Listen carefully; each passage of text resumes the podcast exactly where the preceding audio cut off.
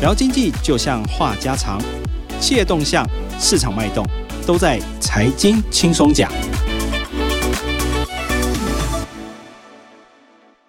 各位听众，大家好，欢迎收听由静好听与静周刊共同制作播出的节目《财经轻松讲》，我是副总编辑曹宇斌。我们这礼拜哈要欢迎一下我们的资深记者小霞。大家好，我是小霞。呃，为什么要找她上我们的节目呢？其实这条线哈本来是。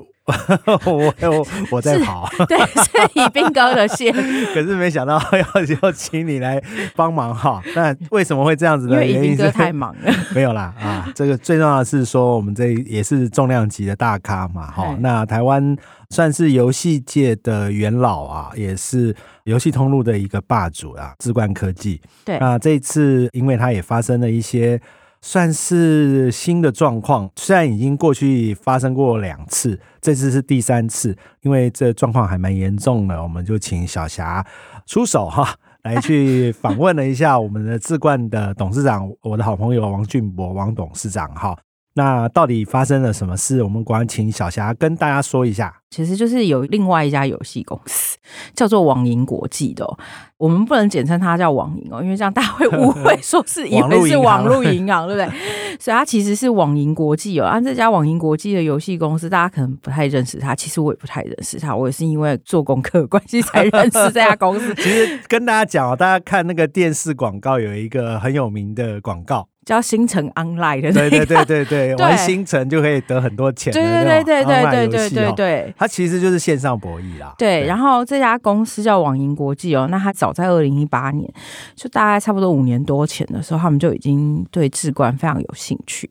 就入股了这家公司，然后偷偷买股票了。对对对对，然后他们好像也不算偷偷买股票，算在市场上直接就买了。应该就是说，也不是说光明正大买了，就是反正我就趁你没有在留意的时候，我就开始买你股票。对，然后他就他就买了那个置冠股票，而且重点是因为大家也知道，就是游戏公司其实都还蛮有钱，网银国际还蛮厉害的，就是一出手就给他买了两成的股权，然后那时候就把那个汪董给吓到。但是他们那一场那时候虽然。打的有一点激烈哦，但最后后来就是算和平落幕。网银国际只有拿到一席董事，然后就落幕了。嗯，然后后来因为中间又经过了第二次股东会改选哦，嗯、那这次改选的时候，董事他们两边就算比较平和，没有直接打，他们就礼让了一董跟一独董给对方。嗯、那这一次呢？因为明年又要改选董事了，对，然后又到了，对，明年又到了，不死心的网银国际呢，这是又很狠的。据我们的朋友说，大概两个礼拜的时间吧，他就在股市疯狂的买了一点三万张，而且最妙的事情是，买完之后呢，王董才知道原来他们家的大股东在市场上收股票，然后他就被吓到，因为这样子，然后所以就等于就是因为市场派兵临城下了嘛，然后所以他们就。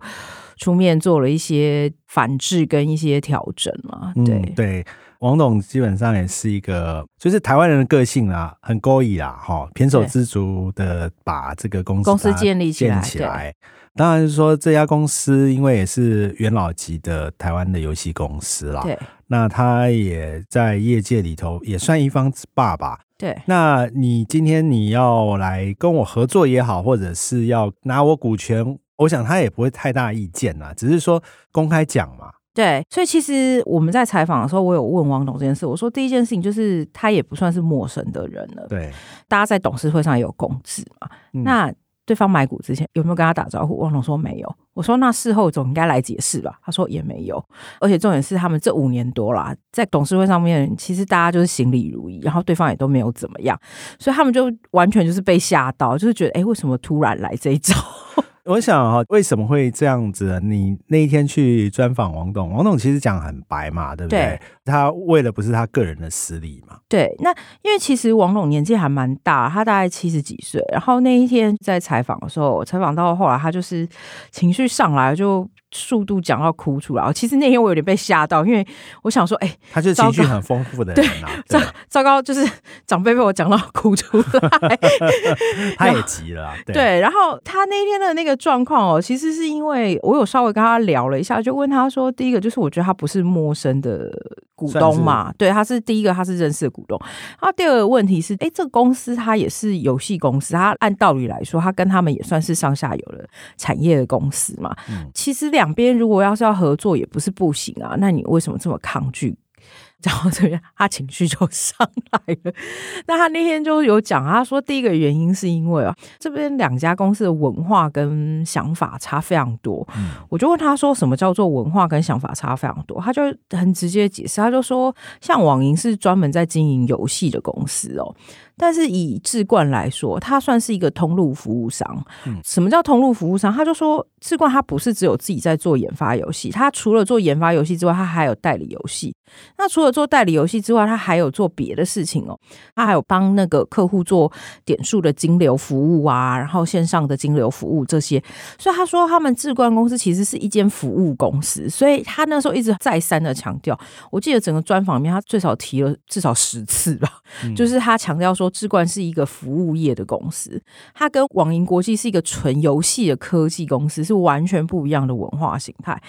他自己也很清楚，就是两边文化形态不一样啊。那他说，其实他自己年纪大了，你那公司经营权丢他也没差。因为老实说，王董他自己在公司的持股还蛮高的哦。嗯、那据他旁边的朋友跟我们透露哦，他们家整个家族 Total Family 持股的部分有差不多快四成。嗯、所以换言之，其实他们自己家族的持股这么高的状况之下，他就算今天经营权不在手上了，他其实也没有太大的差异。而且更何况，之外跟网银都是一个很赚钱的公司。嗯问题是，他为什么会那么焦虑的原因？他其实讲很白，他就说他觉得最让他放心不下的就是员工。他那时候在讲的时候，我那时候心里面还 OS 就是啊，很多老板都说放心不下员工，但那天后来听他再讲一讲，我后来发现他是认真的放心不下员工。我就问他说：“你怎么会担心员工没有办法融合？”我就都一样是游戏公司的，他就说虽然都是游戏公司，但因为是服务业嘛。所以公司的文化上面，我们刚刚就特别提到了文化差异上面，他就说你网银过去也没有在做服务的这一块，你做的就是游戏科技这一块。服务那一块，他就举了一个例子，他就说像我们的代理的游戏哦，有一些游戏业者他会有一些特别的要求，他可能你为了否这个游戏业者，你有一些机密上的事情，那你有那个机密上的事情，其他的人就会怀疑说。你如果要是另外一家同样是敬业公司，然后拿下了经营权，那我今天去跟对方谈的时候，我要怎么跟对方谈？嗯。其实就是说，智冠哈，它不是只有一家公司而已。对其实智冠旗下有好多公司嘛，中华网银啊，还有智凡迪啊，很多公司。它其实是一个集团啦，它拥有的公司不是只有像它中华网龙，它就是跟网银是一样，都是开发游戏。对，那它也有做服务的公司，像它智凡迪就是帮之前很有名的魔兽世界嘛，对，做代理嘛。那整个在台湾的代理权，还有就是说在通路的销售啊，还有客户。服务啊，这些东西都是由智冠集团来支持嘛。像譬如很有名那个游戏天堂，嗯、也是智冠代理的嘛。对，没错。呃，王董那时候带我上去参观他们公司的时候，我们有经过天堂的部门，他那个部门是整个 close，就是密闭，嗯、然后他明明就在办公室一角，嗯、但他是整个用玻璃门全部都包起来，所以其实你看不到里面的人在干嘛。我那时候就问他说：“哎，为什么要把这个部门整个？” Independent 起来，他就跟我说，为什么要这么独立的原因，是因为那是客户要求的。嗯、那你换言之，你今天网银国际如果要是进来之后，我员工要怎么办？这些员工到时候要怎么处理？你要怎么面对这些问题？嗯、对，他就说，因为这些员工跟了他都非常久。像那一天我们在采访的时候去，我们在公司实地走访的时候看了一下，他那些员工有一些年纪都还蛮轻的，但看得出来有一些员工都是非常资深的员工，嗯、都跟了他非常久了。也因为这个原因，所以他就讲很白，他就说，我如果这个时候放弃经营权的话，我会对不起我的员工。那所以，因为在这种状况之下，他势必得要出面跟网银国际 fighting 哦。嗯，也因为这样子，我们那一天在实地走访的时候，他其实真的是一个还蛮 贴心的老板了。我坦诚说，因为那时候我们先经过餐厅，然后他就跟我说这是他们的员工餐厅，然后他就说介绍就是啊，他们那个餐都是自己他们聘厨师来煮什么什么。然后他就跟我说啊，平常这个时候我是不会出现在这里的。我就问他说哈，为什么？他说因为这时间是用餐时间啊，大家都在吃饭。我说所以不是你应该也要来吃饭？然后老先生就很妙说，他说不行，我这个时候来吃饭，你知道他们看到我都很紧张，这样他会没有吃饭的心情。他说所以我平常都会比较晚一点来吃饭。我就说哦，原来你平常都会为了顾虑他们晚一点来吃饭。他就说 对。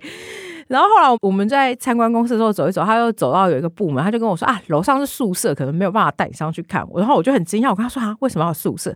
他就说因为志冠是。南部来的公司，南部来的公司嘛，嗯、那他在高雄其实是主要原本设立的公司是在高雄。嗯、他就说，那因为高雄还是有员工会上来台北开会啊，然后考虑那些员工来台北啊，我就跟他说，你不是来台北开会去住饭店就好。他就说不是，你要想看，有一些只有一个女生，我们开会有时候开很晚，你叫她这样晚上自己回外面很危险。我就想说，哦，好，就是果然是长辈啦，还蛮照顾员工的。对啦，对了。对啊，所以其实他这一次找的合作的对象哈，就是说他要对抗网银国际的合作对象，也是蛮特别的嘛，也是你的好朋友嘛。对，就是是我，因为是我好朋友，所以才变成我去访。这一间公司叫做台钢集团，大家可能对他没有太陌生哦。那其实这次合作的公司正式的名称叫荣钢啦，是台钢集团底下其中一家做特殊钢的公司叫荣钢。嗯那为什么要稍微介绍一下荣钢哦？荣钢这家公司它其实是老牌的钢铁公司哦。那台钢集团其实是在国内大概第三大钢铁集团。嗯，那他们为什么会找荣钢合作？其实外界很大疑惑，就是因为钢铁跟 游戏感觉完全对扯不上关系，被这个网银国际那个肖董一直骂的原因了。对，所以其实他们有稍微解释了一下原因哦。那因为台钢集团这几年，因为集团已经开始多角化发营了嘛，嗯嗯、那他们整个。多角化发展的状况之下，不是只有在钢铁原本的重工业这一块上面做发展哦，它还有一块的发展是在所谓的休闲娱乐业哦。因为去年大家应该很有印象，就是中华之棒第六队，就是台钢雄鹰队正式成立了嘛。他们那个时候成立的台钢雄鹰队，他们真正上面的 owner 就是雄鹰队上面的持有者，其实是荣钢。嗯。那所以为什么会跟荣钢结盟的另外一个关键原因，就是因为其实现在他们是透过荣钢去做很多休闲娱乐产业的布局，那等于荣钢是他们的一个切入点哦、喔。控股公司对对。那因为老实说，其实荣钢的董事长王总分王董，他也是我的 老朋友了。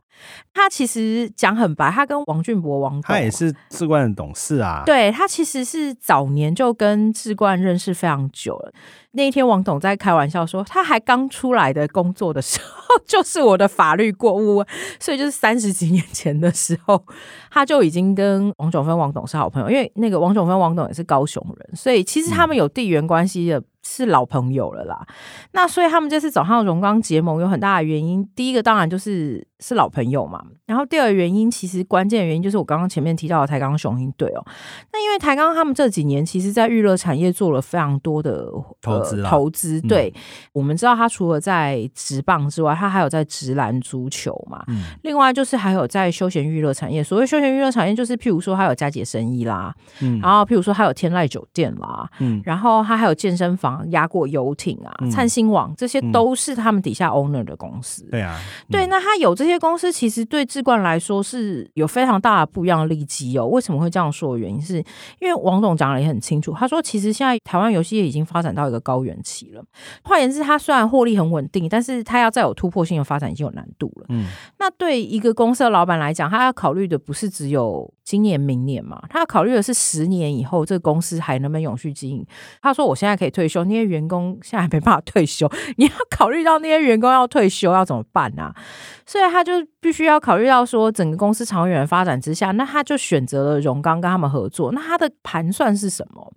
他盘算其实很清楚，就是第一件事情是因为荣刚它是一个已经切入休闲娱乐产业的公司，因为其实他们有观察过非常多运动产业的使用客群哦，其实是跟他们游戏业的族群是相关的，比较相关，对，比较相近的，所以他们在业务异业合作结盟上面会有比较大的空间。换言之，他现在。跟你同样的游戏公司做上下游整合，对他来讲，你的市场饼还是这么大，嗯，所以没有增加啦，没有增加嘛。嗯、那他换言之，他现在去找了另外一块的市场大饼。所谓另外一块市场大饼，他就举了一个很清楚的例子给我们讲，他就说，你最简单，你第一个想到就是你当然可以跟台钢合作，然后研发新的游戏，这是最简单、最立刻可以想到的。嗯、好，但是这是最快可以看到的部分。那你后面还有一个其他的部分，譬如说，你球队他要卖票。他的会员管理上面，智冠他们在游戏的会员管理上面非常丰富的经验，他可以提供荣刚相关的经验，他也可以提供他这个服务哦。那换言之，他提供他这个服务，其实智冠是帮台钢他们 build 这个架构出来，然后跟他收取的是服务费。嗯，那问题是，他其实帮。台钢 build 完之后，他不是只有帮台钢做，他不是只有帮棒球队做，他接下来还可以帮谁做？他可以帮灿星网做，然后可以帮亚果游艇做，这些都是他可以串联起来的部分哦。嗯、那他举一个最简单的例子，譬如说，像明年棒球队要开打了嘛，雄鹰队其实有一个很明显的目标，就是希望明年红一中可以拿到一千胜嘛。嗯那换言之，因为其实过去大家也都知道，棒球如果要是有重要事件的时候，不是就会发收藏的纪念卡嘛？嗯，以前那个发收藏纪念卡，大家都印象就是拿一个纸本卡片嘛，对不对？他就说啊，现在都已经数位化时代啦，所以现在我们不要用纸本啦，节能环保嘛，对不对？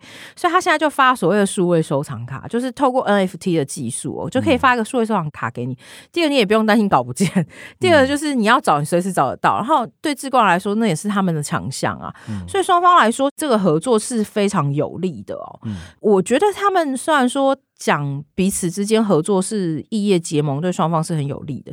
但我觉得王董真正关键会选择跟台钢合作，就是我们刚刚前面讲了老半天的信任度的问题啦。嗯、因为为什么会这样讲？原因就是因为你要来人家家，你这样亲门踏户，然后也都没有先跟人家打招呼，就要来跟人家抢经营权，嗯、然后没事还在那边一直说。我要跟你加深合作，你都不理我。然后 王董就讲很白，他就说啊，其实你在董事会上也都没有跟我提过啊，那些合作案从来也都没有跟我们讲过啊。然后你就莫名其妙跟我说要合作，我怎么知道你要合作什么东西？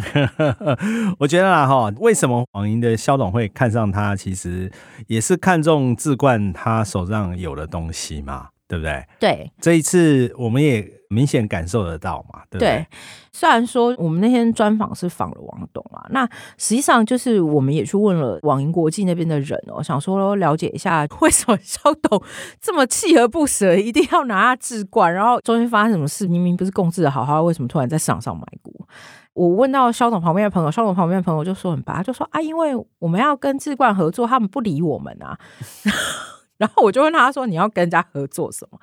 他们就讲很白，他就说：“因为志冠有两个很重要的项目啊，就是我们刚刚王董前面也特别提到，他说他们在做服务的这一块哦，他的服务有一块很大的部分是在金流这个事情上。金流上面它有两个部分嘛，一个就是你现在大家很容易就是线上刷卡金流嘛，嗯，然后另外一个金流就是点数金流。我相信有在玩手游或者是任何游戏，或是过去玩电脑游戏的人都知道，就是你常常要买宝物什么的，你就是要去买点数，然后换那些。对啦，对，志冠有一个东西。叫做买卡啦，对啊，那个买卡基本上在台湾，你想要玩线上游戏的人，你都一定要拥有买卡的会员或者是点数啦。对，不管是网银的，你要玩他的线上游戏，或者是玩天堂或玩什么，你基本上你在线上要买宝物，你就是要有他的点数嘛。对，对。那我那边特别还去看了一下哦。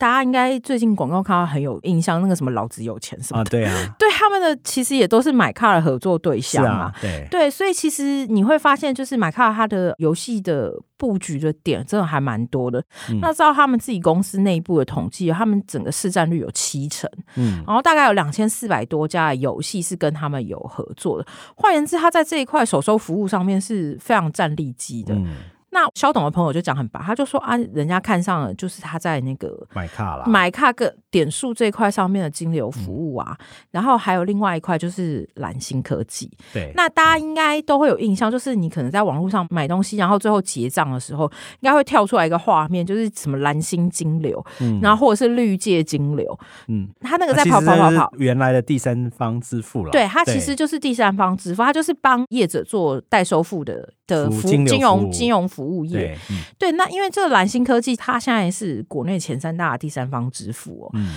那天去参访的时候，那个他们家总经理还开玩笑说：“哦，我们这边都会被金管会金钱，一定要的啦。”对，然后我就跟他说：“因为你们规模这么大，金管会当然来金钱你们。嗯”然后就在那边说：“对，所以而且他快要上市了。”对，然后他就说：“每次来精简的时候，我们就很痛苦。”我就说：“哎，没办法，就是金管会嘛，就是要配合一下主管机关。嗯”所以蓝星科技这家公司，大家就知道它还蛮重要的。那因为它其实明年就要 IPO 了，嗯、对啊，对。然后它现在他们自己预估，就是明年的交易规模有机会突破一千亿，哎，一千亿很大数字，我难怪肖董会看上他们家啊。嗯，对，所以这也是为什么肖董觉得说不行，我一定 要想办法拿下置冠的另外一个关键原因，就是因为也是蓝星啦。嗯，对啊，所以他这两个算是。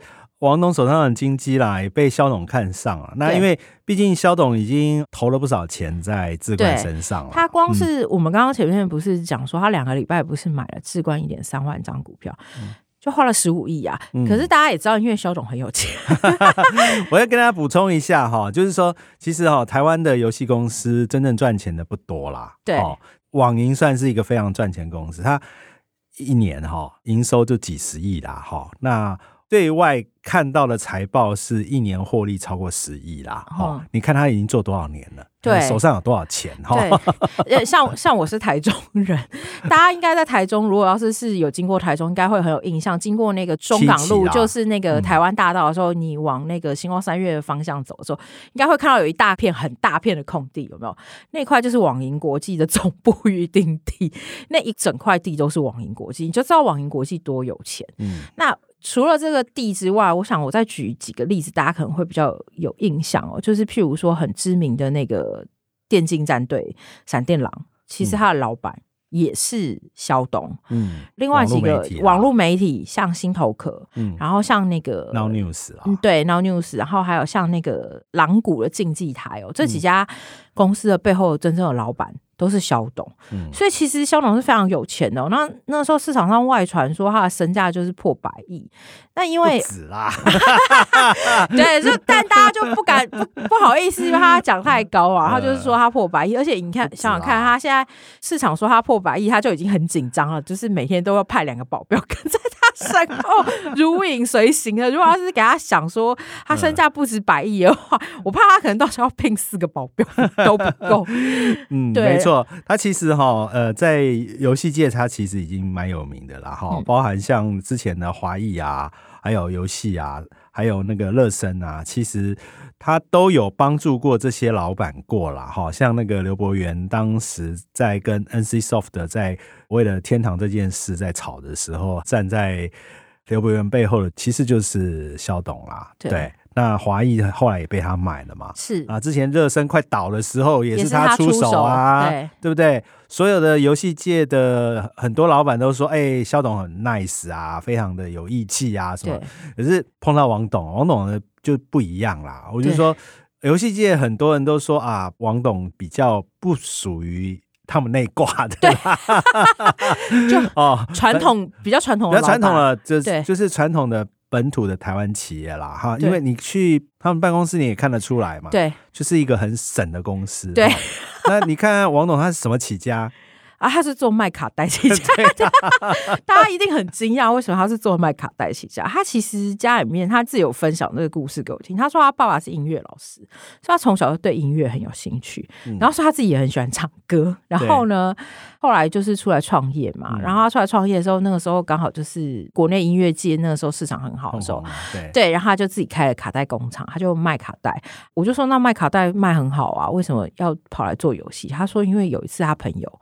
叫他帮他过那个游戏的卡带，他说那个指针啊，就都停在那个最强的那个讯号那边，然后就都跑不动。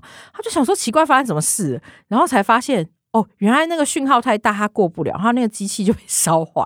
然后也因为这样，他才认识了游戏卡带，然后他才慢慢接触游戏，然后就觉得还蛮有趣的，他就。进入这个游戏产业界了，对，那我补充一个，以斌哥刚刚说那个王董很省的例子，我那时候就跟他开玩笑说，因为我知道他儿子在中华网络工作嘛，嗯、我就问他说：“啊，你以后要让你儿子接班吗？”他就说：“志冠这么大公司，我儿子嗯不太适合。”我就说：“他为什么不适合？”他就说：“他对管理没有办法啦。”他就说：“研发有兴趣啊，但是呃可能管理无法这样子。”所以他就说他们以后接班可能还是会以团队专业专业经理人接班这样为主。然后我就说哦，那我了解。我就说啊，那你儿子对游戏有兴趣，是你帮他培养？他说啊，也不是啊，就自己有兴趣。我说哦，所以你以前小时候会买游戏送他？他就说嗯，对啊，我们家自己是做游戏的啊，你看多省钱。每次那个要送礼物，就拿自己家的游戏回去送啊就好了。呃，其实也是啦哈，你你看他不管是自己开发游戏，或者是代理游戏，其实受益的都是他儿子。对，没有啦，他们其实你看他两个女儿也都很漂亮嘛。对，啊、哦，也都在家族工作啦。是，哦，我我有时候跟他们集团吃饭的时候，也是会碰到他们女儿哈，还有他女婿，其实算是一家族蛮团结的啦。是，对。那整个王董这一次面对肖董哈，要抢经营权，其实大家也在关注啦。那虽然目前肖董一直在市场上就是质疑啊，质疑他这一次跟荣刚的合作有一点就是不合理。对。不过经过我们这一次的专访，也看得出其实。王总的想法其实很清楚啦，对他要如何去做到一加一大于二的这样子的成果。那或许我们这一次的专访出来之后，肖总看了，哎，或许他也会了解哈，两方的想法不一样啦哈。呃，凡事还是以和为贵啦哈。我们当然希望这个局不要把两方都搞得不太好，对，也希望哈能够平顺的落幕是最好。哦，今天感谢小霞来上我们的节目，说明这场纷争哈。感谢各位听众的收听，也请持续锁定由静好听与静周刊共同制作播出的节目《财经轻松讲》，我们下次见喽，拜拜，拜拜。想听爱听，就在静好听。